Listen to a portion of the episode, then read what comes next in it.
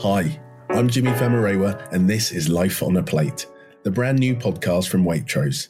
In every episode, I'm joined by food editor Alison Oakervee to talk to some very special people about what food really means to them. Food connects us all.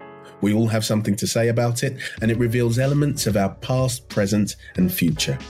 From favourite dishes and childhood treats to memorable meals and even kitchen disasters.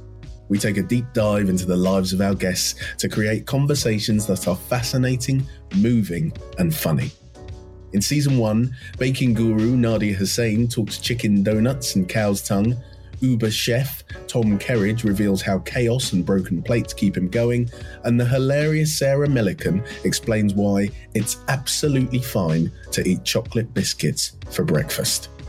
To learn more about the series, please go to waitrose.com forward slash podcast. And please subscribe wherever you get your podcasts.